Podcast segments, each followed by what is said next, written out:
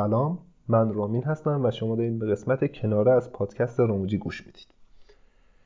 این پادکست توی فروردین 1399 ضبط شده و دورانی که هممون تو قرنطینه ایم و امیدواریم که بتونیم از این شرایط خارج بشیم به زودی.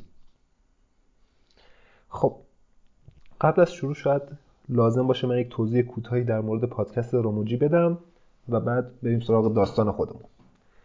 پادکست راموجی یک پادکستیه که من و وجیه دوتایی ضبط می‌کنیم. توی اون در مورد مسائل مختلف با هم صحبت می‌کنیم و نظراتمون رو بیان می‌کنیم به صورت خیلی خیلی دوستانه و بدون هیچ سناریوی قبلی. که شما می‌تونید به چشم یک گروه درمانی خیلی کوچیک بهش نگاه کنید. ولی ماجرای کناره ها یکم متفاوته. به حال من و وجیه دو تا آدم متفاوت هستیم با علایق و سلیقه های متفاوت. و خب تصمیم گرفتیم یک سری قسمت هایی رو بذاریم توی پادکست به اسم کناره که توی اون هر کس بیاد در مورد اون چیزی که حالا دلش می‌خواد یا ذهنش رو درگیر کرده صحبت کنه. و یکم اون بود مطالعاتیش بیشتر واقعیتش رو بخواید. توی این قسمت کناره می‌خوایم در مورد یک موضوع خاص صحبت کنیم. و حالا من نصف شب دارم اینو ضبط می‌کنم با صدای یکم پایینتر. بابت اینکه وجیه خوابه و ترجیح دادم وقتی که وجیه خوابه اینو ضبط کنم چون دوست نداشت بشنوه و اینکه لازم توضیح بدم احتمال داره این پادکست برای همه خوشایند نباشه.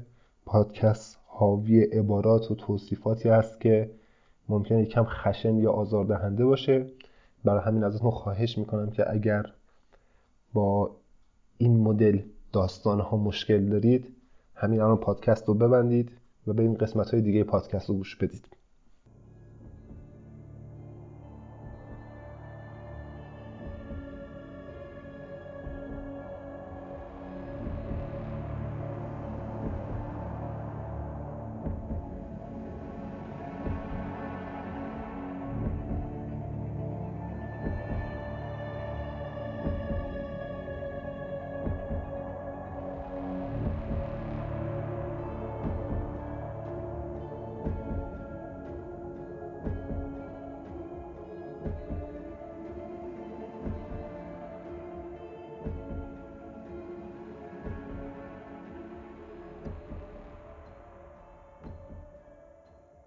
اگر موافق باشیم بریم سراغ داستان خودمون. قبل از اینکه داستان رو شروع کنیم لازم یک چند چیز رو من توضیح بدم. توی این ماجرایی که داریم تعریف می‌کنیم یک سری هنوز ابهاماتی وجود داره یک سری چیزهایی وجود داره که هنوز حل نشده. و حالا نمی‌دونیم کی قرار حل شه ولی صرفا به چشم یک داستان بهش نگاه کنید. فکر می‌کنم اینجوری حسمش ساده تر باشه و قبول قضیه یکم راحت تر باشه برای ما. اسم پادکست هست هانیبالیسم. اگه شما عبارت هانیبالیسم رو سرچ کنید خب احتمالا به هیچ جواب خاصی نرسین چون این اسم خودم به ذهنم رسید به دلایلی که جلوتر توضیح میدم که چرا اسم این قسمت هانیبالیسمه. ولی در کل اون واژه و اصطلاحی که برای این قسمت میشه استفاده کرد و یکم به قول معروف فراگیرتر و همهگیرتر باشه کانیبالیسمه. به معنی که ما می‌شناسیم همون آدم خاری میشه. یکم ترسناک شد قضیه. این پادکست می‌خوایم در مورد آدم خاری صحبت کنیم. اونقدی هم هیجان انگیز نیست وقتی وارد قضیه میشیم و می‌بینیم چقدر چیز ترسناکیه که در دوره‌ای که ما داریم زندگی می‌کنیم همچنان وجود داره.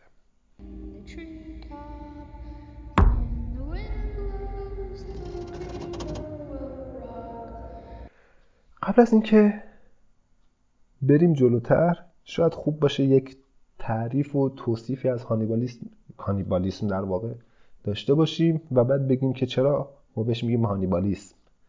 این قسمت جذاب قضیه برای منه که احتمالا یکم شوکه کننده باشه. آدم خاری خب یک ریشه طول و درازی داره در طول تاریخی که انسان رو زمین وجود داشته تو بقیه حیوانات هم حیوانات هم وجود داره و چیز عجیبی نیست. یعنی احتمالا ما خیلی شنیدیم فیلم های زیادی در موردش ساخته شده ولی تا چه حد واقعیت داره؟ حقیقتش رو بخوایم که آدمخواری واقعا وجود داشته و وجود داره و وجود خواهد داشت. یعنی با اینکه یک موضوع علمی تخیل علمی که نه در واقع تخیلی به نظر می‌رسه ولی خب همواره وجود داشته. یک دوره هایی توی جهان برای مصارف مذهبی بوده. یعنی افراد به دلیل عقاید و مذهبشون یا باورهای دینیشون یک نفر رو قربانی می‌کردن در پیشگاه اون خدایی که بهش باور داشتن و بعد مثلا اعضای بدنش رو پخش می‌کردن بین بقیه به عنوان خیرات مثلا یه چیز شبیه به این. یکی از دلایل بزرگ آدمخواری در طول تاریخ بحث خرافات بوده. احتمالا اینو خیلی زیاد شنیدیم داستانهاشو توی جوامع مختلف ما افسانه هایی در این مورد داریم که افراد از به دلیل مهر یا کینه اعضای بدن یک نفر دیگر میخوردن. در واقع یکی از دوست داشتن زیاد مثلا قلب یکی رو میخورده یا یکی از نفرت زیاد جگر یکی رو میخورده به صورت خام. و اینا افسانه هاش توی جوامع مختلف وجود داره. یکی از دلایل دیگه که بحث همین خرافات هست بحث قدرت هاست دریافت قدرته. مثلا اینو ما تو قبایل بدوی خیلی زیاد می‌تونیم ببینیم توی طول تاریخ. که افراد مثلا اعتقاد داشتن اگر من قلب فلان رئیس قبیله یا جنگاور فلان قبیله رو بخورم قدرت اون رو به دست میارم و من قوی تر میشم. یعنی این موضوع هم همواره وجود داشته که افراد بقیه رو به خاطر کسب قدرت میخوردن. یه بحثی که شاید ندونیم و جالب باشه و توی قبایلی وجود داشته و ممکن هنوزم وجود داشته باشه بحث خوردن انسان به عنوان یک منبع غذاییه.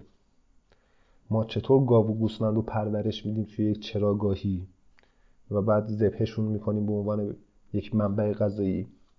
قبایلی وجود دارن در جهان و وجود داشتن در جهان که دقیقا چیزی شبیه چراگاه داشتن آدم ها رو پروار می‌کردن تا به یک حالا وزن و سلامت و موقعیت خوبی برسن از فیزیکی و بعد اونا رو ذبح می‌کردن و به عنوان یک منبع غذایی مصرف می‌کردن. خیلی خیلی شبیه داستان هانسل و گریتله بجز اینا بحث دیگه ای که هست تو آدمخواری و نمونه هاش دیده میشه بحث قاتل های زنجیره یعنی قاتلین زنجیره داشتیم در طول تاریخ که آدمخواری می‌کردن. حالا نه به شکل کامل ولی یه قسمت از بدن قربانی رو به یک دلیلی میخوردن که اون هم دلیلاش چیزهای شبیه ایناست به اضافه بیماری های روانی که داشتن. یعنی از مشکلات روانی خاصی که رنج می بردن بعضا باعث می شده که یه قسمت از قربانی رو مثلا به عنوان تفریح یا به عنوان یک دستاورد بخورن. بجز اینا که ما همشون رو عجیب و غریب می‌دونیم و برامون خیلی غیر قابل باوره.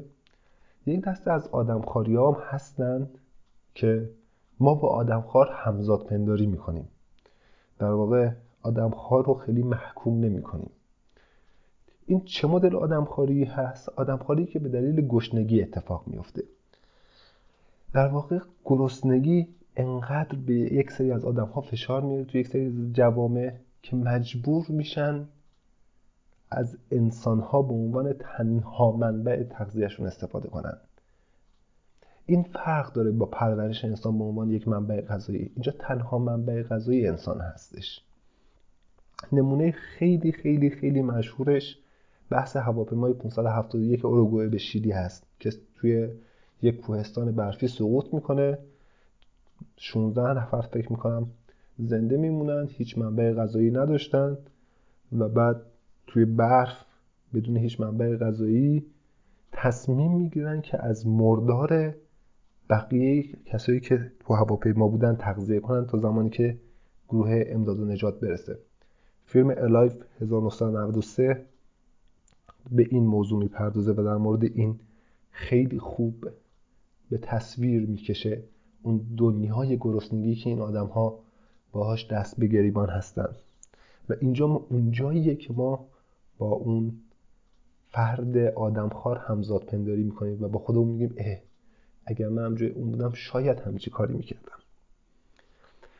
نمونه دیگه این اتفاق توی کره شمالی دهه 90 میلادی هست که بعد از فروپاشی شوروی و قحطی بزرگ ما گزارش های خیلی خیلی زیادی داشتیم از خرید و فروش و خوردن گوشت انسان.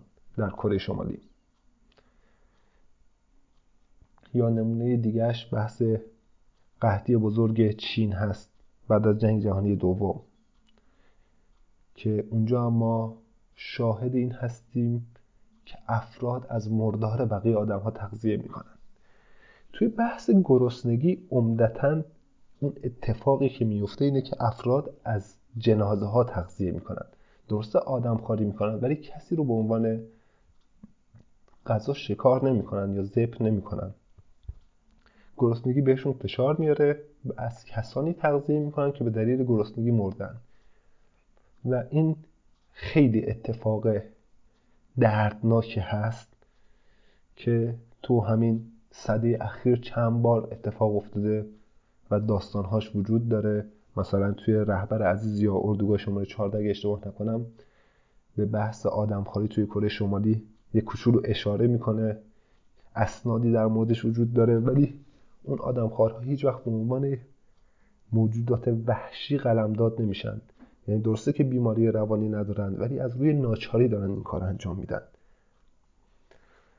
حالا از همه این موضوعات بگذریم ما با یک الگوی خیلی خیلی عجیبی طرف میشیم توی بحث آدم خاری به جز بحث گرسنگی که حالا اجباره و معمولا هم میگم از انسان زنده تغذیه نمیشه. توی بقیه موارد ما می‌بینیم که اکثر دوره های آدمخواری توی جوامع شرقی تر اتفاق افتاده یا توی تمدن های خیلی بدوی این اتفاق افتاده. یا اینکه اون فرد از بیماری روانی خاصی رنج میبرده یا یک قاتل زنجیره‌ای بوده. در واقع ما می‌تونیم یک الگوی خاص برای آدمخواری پیدا کنیم که توی دور زمانه ما خیلی کم میشه ولی از بین نمیره. یعنی ما تو دوران قدیم تعداد خیلی بیشتری مورد آدمخواری داشتیم تا نسبت به دوران حالا مدرن. ولی توی غرب چی؟ توی غرب هم خب اون دلایل مذهبی توی دوران خیلی قدیم وجود داشته. شبیه شرق ولی با شدت کمتری. توی بیماری های روانی این موضوع توی غرب الان خیلی بیشتره نسبت به شرق. در واقع حالا اگه بخوایم مثال بزنیم مثلا یک زن استرالیایی بود که حالا سالش رو یادم نیست خونده بودم ننوشتم که شوهرش رو می‌کشه سابقه بیماری روانی خیلی حادی داشته و بعد گوشت شوهرش رو با سبزیجات و ادویه مختلف توی قابلمه خیلی خوشگل می‌ذاره میچینه باشه آب گوشت درست می‌کنه که با اون گوشت فرزندان شوهرش رو تغذیه کنه. حالا کار نداریم قبل از اینکه این اتفاق بیفته یعنی قبل از اینکه بچه ها از مرسه بیان پلیس خبردار میشه و ماجرا تموم میشه. ولی قاتلان زنجیره همچنان ما می‌بینیم توی سالهای مختلف که یک سری از اعضای قربانیاشون رو میخوردن. توی این مورد هم اگر دقت کنید اول قتل اتفاق میافتاده و بعد خوردن یک عضوی از بدن اون مقتول توسط قاتل اتفاق میافتاده. هدف خوردن آدم نبوده. توی اون مورد خانم استوری هم هدف خوردن آدم نبوده. هدف یه چیز دیگه است. ولی اون قسمت آدمخواری هم یه قسمتی از داستان میشه. مثلا توی بحث قاتلان زنجیری طرف به خاطر خوردن گوشت آدم آدم رو نمی‌کشه. مقتول رو به خاطر یک دلیل دیگه به خاطر ها همون دلایلی که قبلا صحبت شد یه قسمت از گوشتش رو برمیداره و می‌خوره. یک چیز دیگه هم که خیلی بر من عجیب بود آدمخواری به دلیل این بود که پوشوندن رد قتل. در واقع قاتل زنجیره نیستن. یه قتلی اتفاق میفته توسط یک کسی یک جنازه رو دستش میمونه و حالا اون جنازه رو مجبور یه جوری از بین ببره. مثلا دو نمونه مشهورش اینه که دو تا برادر روسی یک برادر دیگه رو می‌کشن و به خاطر اینکه زندان نرن سر برادر جدا می‌کنن توی باغچه خاک می‌کنن. یه اسم قشنگی هم داشت برادره. تیمور. سرش رو توی باغچه دفن می‌کنن و حالا گوشت بدنش رو جدا می‌کنن و می‌خورن. در واقع اینجا هم ما می‌بینیم که آدم خاری بعد از قتل اتفاق افتاده. یا یک آقایی هست به اسم دیوید سراشپز مشهوره که این توی یک نزایی همسرش رو می‌کشه توی یک آشپزخونه خیلی بزرگی کار می‌کرده و بعد به جز جمجمه زنش که به عنوان یادگاری نگه میداره بقیه اعضای زنش رو میپزه و بعد از فاضلاب آشپزخونه اونا رو تخلیه می‌کنه. اینجا آدم خاری اتفاق نیفتاده. در واقع پختن آدم فقط اتفاق افتاده. صرفا برای از بین بردن رد جنازه. اینا مواردیه که ما تو کانیبالیسم یا همون آدم خاری رد بندیشون می‌کنیم بهشون می‌پردازیم و میشناسیمشون. حالا هانیبالیسم چیه؟ احتمالا فیلم سکوت بره ها یا سریال هانیبال یا فیلم هانیبال رو دیدین و با دکتر هانیبال آشنا هستید. یک روانپزشک خیلی باهوش با قدرت سخنوری خیلی بالا که می‌تونه آدم ها رو مجاب کنه ای کاری که اون دوست داره براش انجام بدن. تحصیل کرده است انسان مدرنی می‌تونه با ابزارها کار کنه از بیماری روانی خاصی رنج نمی‌بره بسیار منطقیه و آدمخواری براش یک لذته. نه گرسنه است نه درمانده است نه بیماره نه قاتله. از خوردن گوشت انسان لذت می‌بره به عنوان یک حالا فیتیش جنسی شاید بشه تعبیرش کرد. از این کار لذت می‌بره. در واقع داستانی هم که ما می‌خوایم بگیم یک همچین حالتی داره. ما با شخصی طرفیم که اون ویژگی های آدمخوار سنتی رو نداره. یک شخصیه که تحصیل کرده است. متخصص علوم کامپیوتره. می‌تونه با ابزارها خیلی خوب کار کنه. بیماری روانی خاصی طبق گفته متخصصانی که حالا بررسیش کردن بیماری روانی خاصی نداره. بسیار بسیار انسان سخنور و پرتلاشی هم هست. تنها چیزی که در موردش میشه گفت اینه که این آدم تا حدی اختلال حالا اسکیزوید داره و جامعه گریز نمیشه گفت ولی خب یک شخصیتی که ساکته یک شخصیتی که دوست داره کارها رو به صورت انفرادی انجام بده خیلی تو جمع نمیجوشه روابط احساسی قوی نمی‌تونه برقرار کنه انسان به شدت باهوشیه شاید در نظر بقیه جولیده باشه و خیلی اون حس همدردی و معاشرت با انسان ها رو نداره. احتمالا ما خیلی ها شبیه این می‌شناسیم. من خودم یک کم شبیه این آدم هستم. خب می‌خوایم در مورد آقای آرمین میوز صحبت کنیم. حالا این تلفظ اسمش من دقیق نمی‌دونم چون از اکثر رسانه ها کتبی بوده که من این متن در آوردم تلفظ دقیق اسمش ممکن چیز دیگه ای باشه ولی واقعا شبیه میوه گربه نوشته بشه این آقای آرمین میوز یک انسان خیلی باهوش بوده میگم به تکنولوژی بسیار آشنا بوده و متخصص کامپیوتر بوده. داستان این آقای میوز برمیگرده به دوران کودکیش بین 8 و 12 سالگی که احساس می‌کنه علاقه عجیبی به گوشت انسان داره.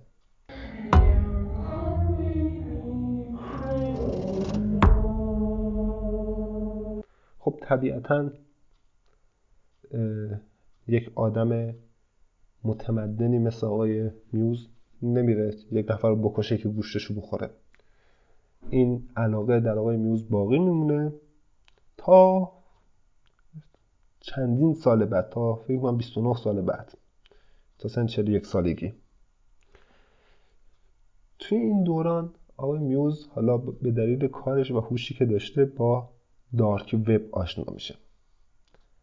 دارک وب می‌تونید در موردش توی پادکست چنل بی یک سری پادک... یک سری اپیزود داره در مورد جاده ابریشم اگه اشتباه نکنم یا راه ابریشمی هم چیزی.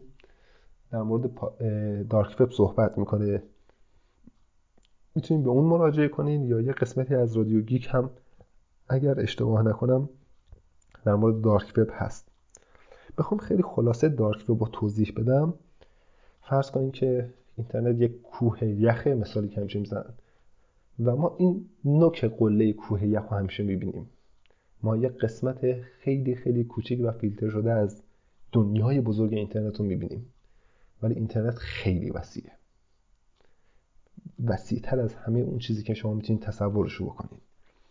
و قسمت عمده از این وسعت یک جایی مخفی شده پشت یک شبکه شبکه تور مخفی شده. احتمالا ویروس میگم ویروس. فیلتر شکن تور رو شنیدید. در واقع فیلتر شکن که نیست پروکسی تور. شنیدین در موردش. مثلا می‌خوام خیلی وارد مباحث علمی کامپیوتری نشم چون علاقه هم دارم نمی‌خوام خیلی گیج بشید. در واقع شبکه تور یک امکانی رو ایجاد می‌کنه که افراد به صورت ناشناس بتونن اونجا فعالیت کنن و غیر قابل رهگیری باشه. در نتیجه حجم خیلی زیادی از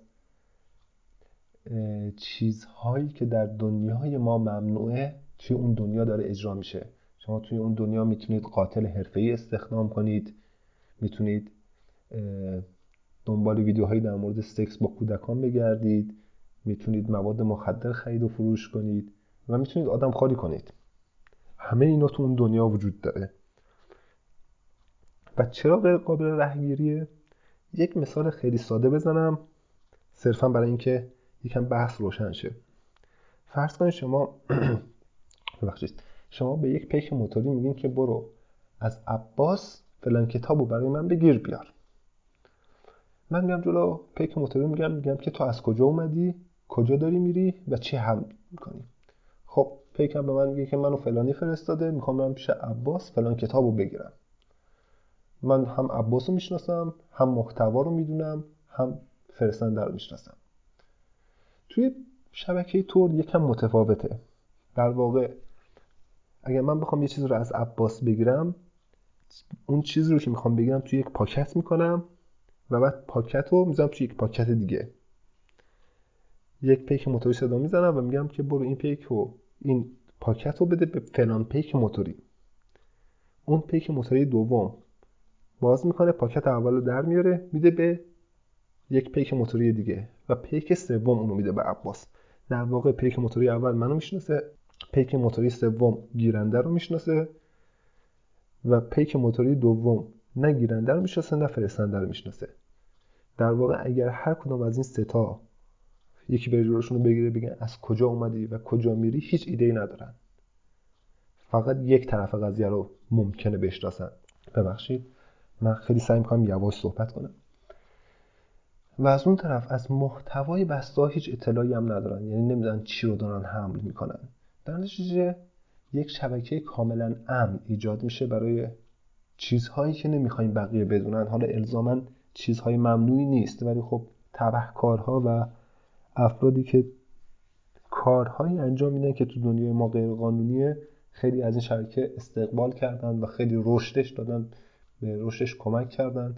از اون طرف هم سازمان های اطلاعاتی جهان خیلی نسبت به این شبکه حساسن خیلی تلاش می‌کنن که جلوشو بگیرن ولی خب به خاطر اون معماری و ساختارش واقعا به شکل عادی امکان پذیر نیست که بشه جلوی این شبکه رو گرفت و همچنان داره فعالیت می‌کنه.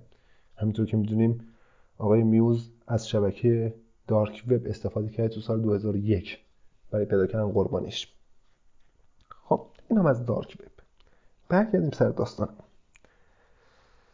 گفتیم آقای میوز از دوازده سالگی حس می‌کنه که دوست داره گوشت انسان رو بچشه. به نظرش یک چیز جذاب و دوست داشتنی میاد. یک فتیشی داره نسبت به گوشت بدن انسان.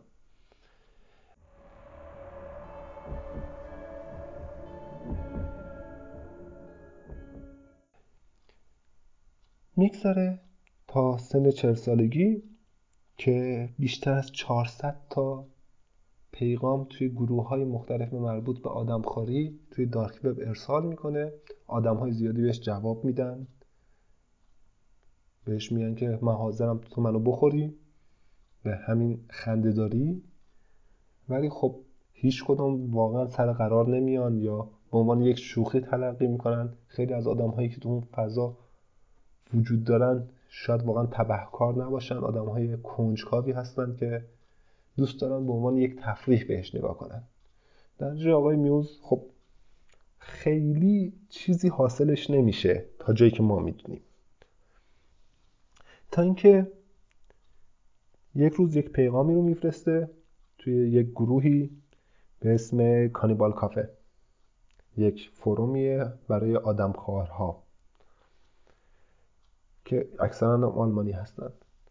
ما از چیزی که از اون فروم باقی مونده پنج تا پیغام پیدا می‌کنیم از سال 2001 تا 2002 از آقای میوز به زبانهای آلمانی و انگلیسی که متناشون همه شبیه همه. من متنش رو عینا که نه. خلاصه متنش رو نوشتم شاید جالب باشه آقای میوز توی این فروم چند بار این متن رو ارسال می‌کنه که آیا شما بین 18 تا 25 سال سن دارید با بدنی زیبا، طبیعی و سالم؟ آیا آرزو شما این است که به زندگی خود به شکلی زیبا پایان دهید؟ پس به سراغ من بیایید. من شما را ذبح می‌کنم و از گوشت شما استیک و غذاهای لذیذ میپزم. اگر من به این کار هستید لطفا با مشخص کردن سن، قد و بد و ترجیحاً با, یک با ارسال یک عکس اقدام کنید. خب طبیعتا مثل بقیه فروم ها آقای میوز اینجا هم یک سری جواب دریافت می‌کنه.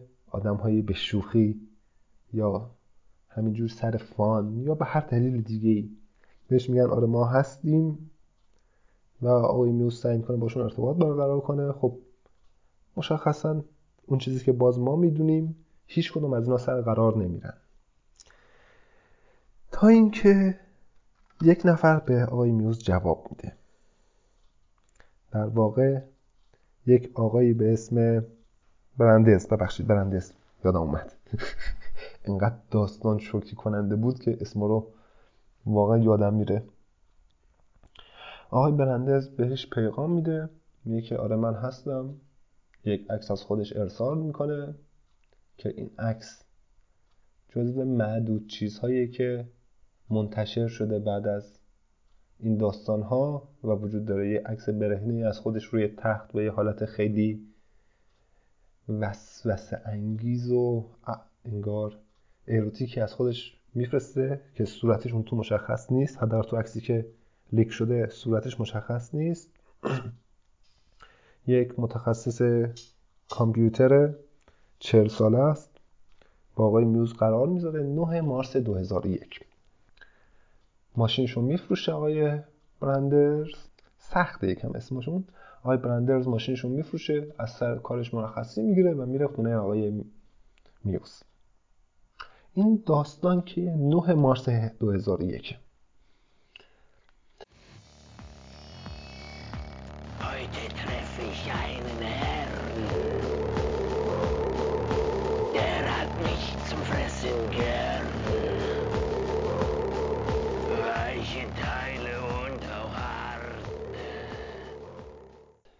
خب اینا با هم دیگه ملاقات می‌کنن.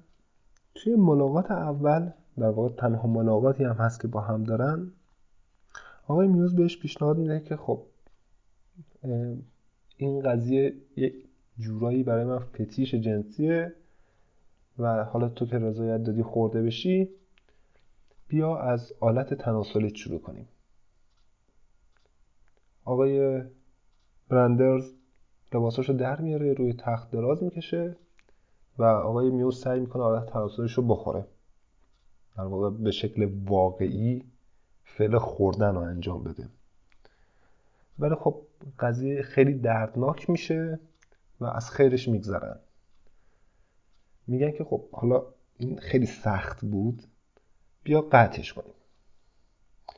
آلت آقای برندرز رو قطع می‌کنن تیکه تیکه می‌کنن می‌زنن رو میز جفتشون هم میشینن شروع می‌کنن به خوردن. در واقع سعی می‌کنن به خوردن. ولی خیلی حالت توصیفی که خودش کرده خیلی حالت آدامسی داشته قابل جویدن و هضم نبوده. بعد میگه که خب چیکارش کنیم؟ اینو نمیشه سخت خوردنش. واقعا خیلی عجیبه قضیه. میگن که خب بیایم بپزیمش. آقای ماتیوز میره مایتابه میاره روغن میریزه. حالت تیکه تیکه شده رو دقیقا شبیه سوسیس واقعا میریزه توی مایتابه هم می‌زنه ادویه و سبزی و اینا اضافه می‌کنه. حالا دلیل استرسی که داشته یا هر چیز دیگه که بعید از آقای میوز که خیلی آدم استرسی باشه غذا میسوزه و میده به سگش که اون غذا رو بخوره. ته این دوره طبق صحبت هایی که با هم می‌کنن قرار میشه که از این داستان آدمخواری و از این ماجرا آقای میوز فیلم برداری کنه و فیلم رو توی دارک به بعدم بذاره که مجموعا از کل این ماجرا چهار ساعت فیلم وجود داشته که الان دیگه نیست. در الان اگر خیلی تلاش کنید شاید بتونید نیم ساعت از فیلم رو ببینید. یعنی ما می‌دونیم که الان حداقل نیم ساعت از فیلم و چه چهار تا عکس از این ماجرا از دست پلیس خارج شده در واقع منتشر شده بدون اجازه پلیس و همچنان توی دارک وب هست. خب آقای برندرز بسیار درد داشته توی این دوره. دردش میره توی وان هموم آب می‌کنه میره اونجا دراز می‌کشه. آقای میوز بهش مسکن و قرص آرام بخش میده و سه ساعت تمام میشینه و داستان در واقع جنگ ستارگان کتابشون می‌خونه. توی این سه ساعت هم آقای برندرز توی وان هست. داره سعی می‌کنه آروم شه قرصا داره اثر می‌کنه. بعد از اینکه یکم آقای برندرز آروم میشه یکم دردش کم میشه قرصا اثر می‌کنه. آقای میوز میره پیشانی برندرز رو میبوسه بلندش می‌کنه و میبرش توی اتاقی که اتفاق آخر میفته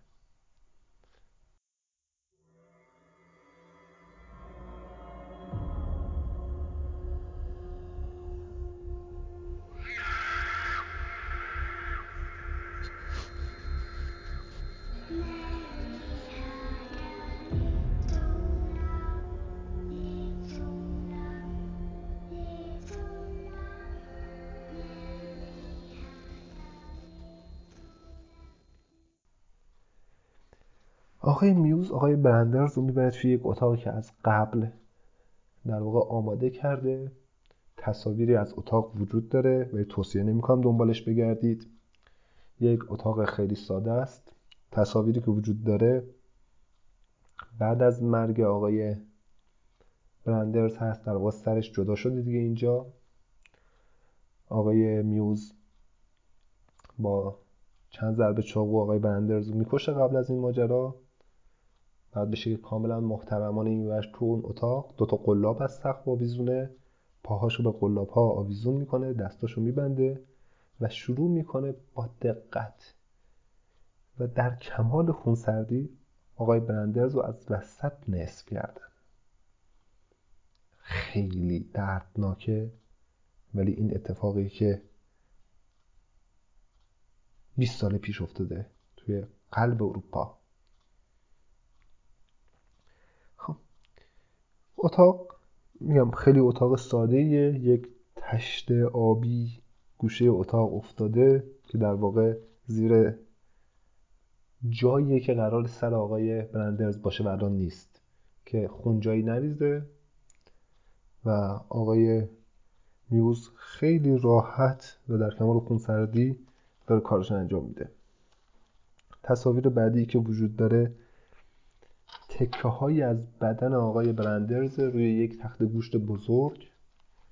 آقای میوز یک لباس قصابی پوشیده یک لباس شبیه لباس قصاب ها پوشیده یک لباس آبی با یک پیشبند سفید. و داره بدن قربانی رو تکه تکه جدا می‌کنه و بعد اینها رو توی بسته های مختلف بسته بندی می‌کنه.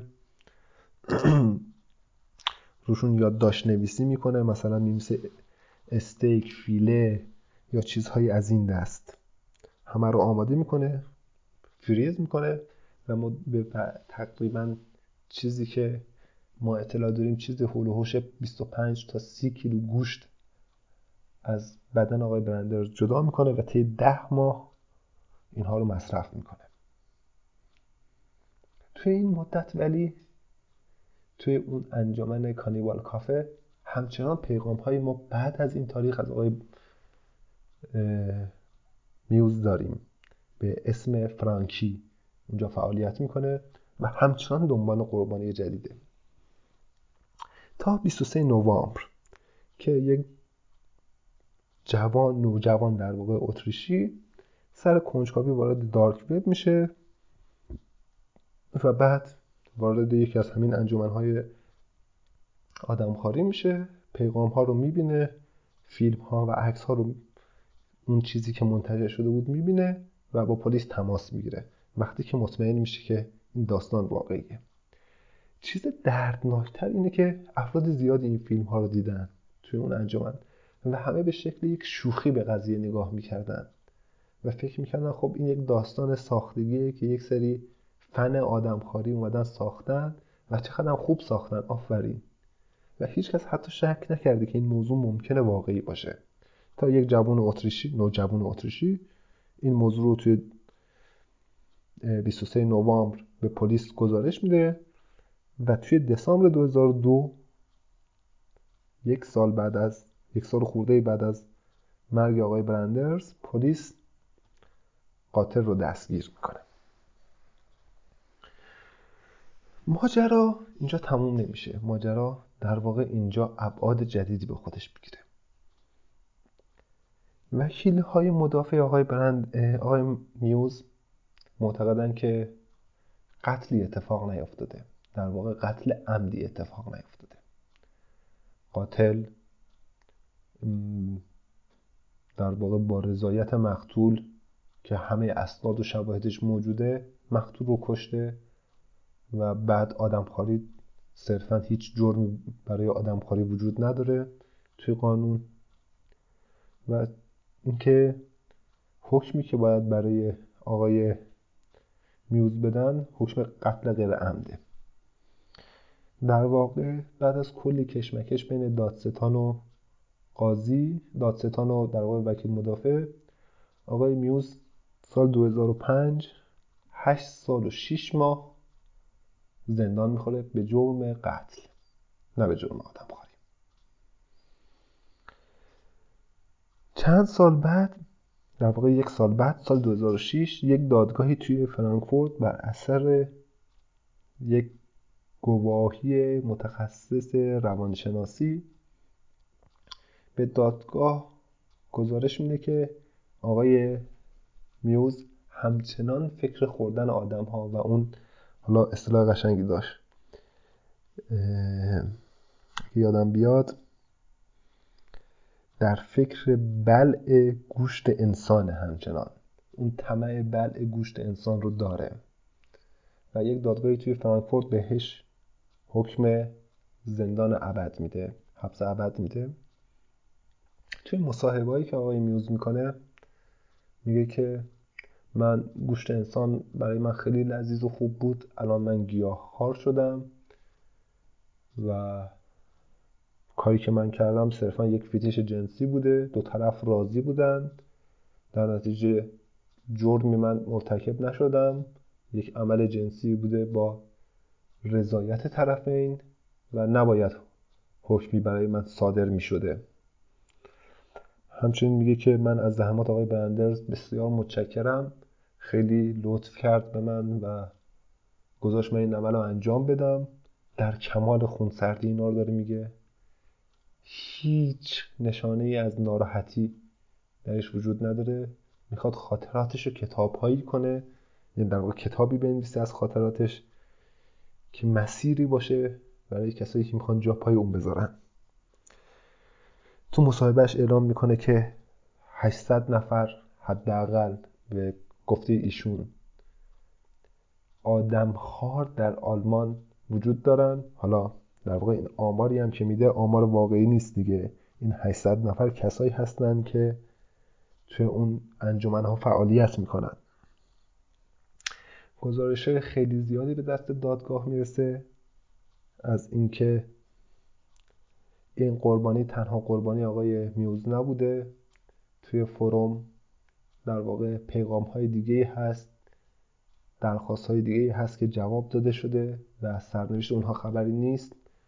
حد زده میشه حداقل یه قربانی دیگه این وسط بوده یه قربانی 36 ساله اگه اشتباه نکنم. این وسط وجود داشته که ناپدید شده. توی کتاب های آقای میوز توی خونش کلی کتاب و بازی پیدا می‌کنن در مورد در واقع تبخ انسان. کتاب های داشته که در مورد مثلا اینکه چطور می‌تونیم جگر یک انسان رو تبخ کنیم و دستور پختش چیه پیدا می‌کنن. و این اتفاق خیلی اتفاق حقوقی عجیبی هست. و از بود حقوقی هم می‌خوایم بهش نگاه کنیم خیلی داستان عجیبیه. دادگاه کلی سرصدا می‌کنه خیلی ها همچنان طرفدار آقای میوزن رو بیگناه می‌دونن. فیلم های زیادی در این مورد ساخته شده. حالا زیاد که نه چند تایی فیلم در این مورد ساخته شده. موس... تا موسیقی صرفا بابت داستان میوز و برندرز هست. سه تا تئاتر اجرا شده و تعداد زیادی اپیزود از سریال های مختلف یا اشاره به این موضوع داشته یا الهام گرفته از این موضوع بوده یا در مورد این موضوع بوده.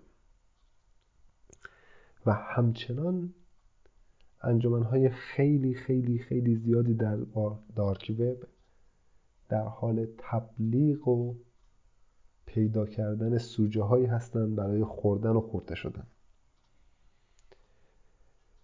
خب.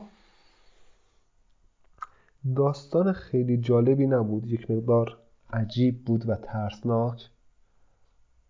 برای اینکه همونطور که گفتم ما با یک قاتل طرف نبودیم با یک آدمی که به دلیل میلش طبق قرارداد دو طرفه شروع کرد یه آدم خوردن و خیلی قضاوت سخته. یعنی همچنان سرش بحثه که چه کسی مقصره.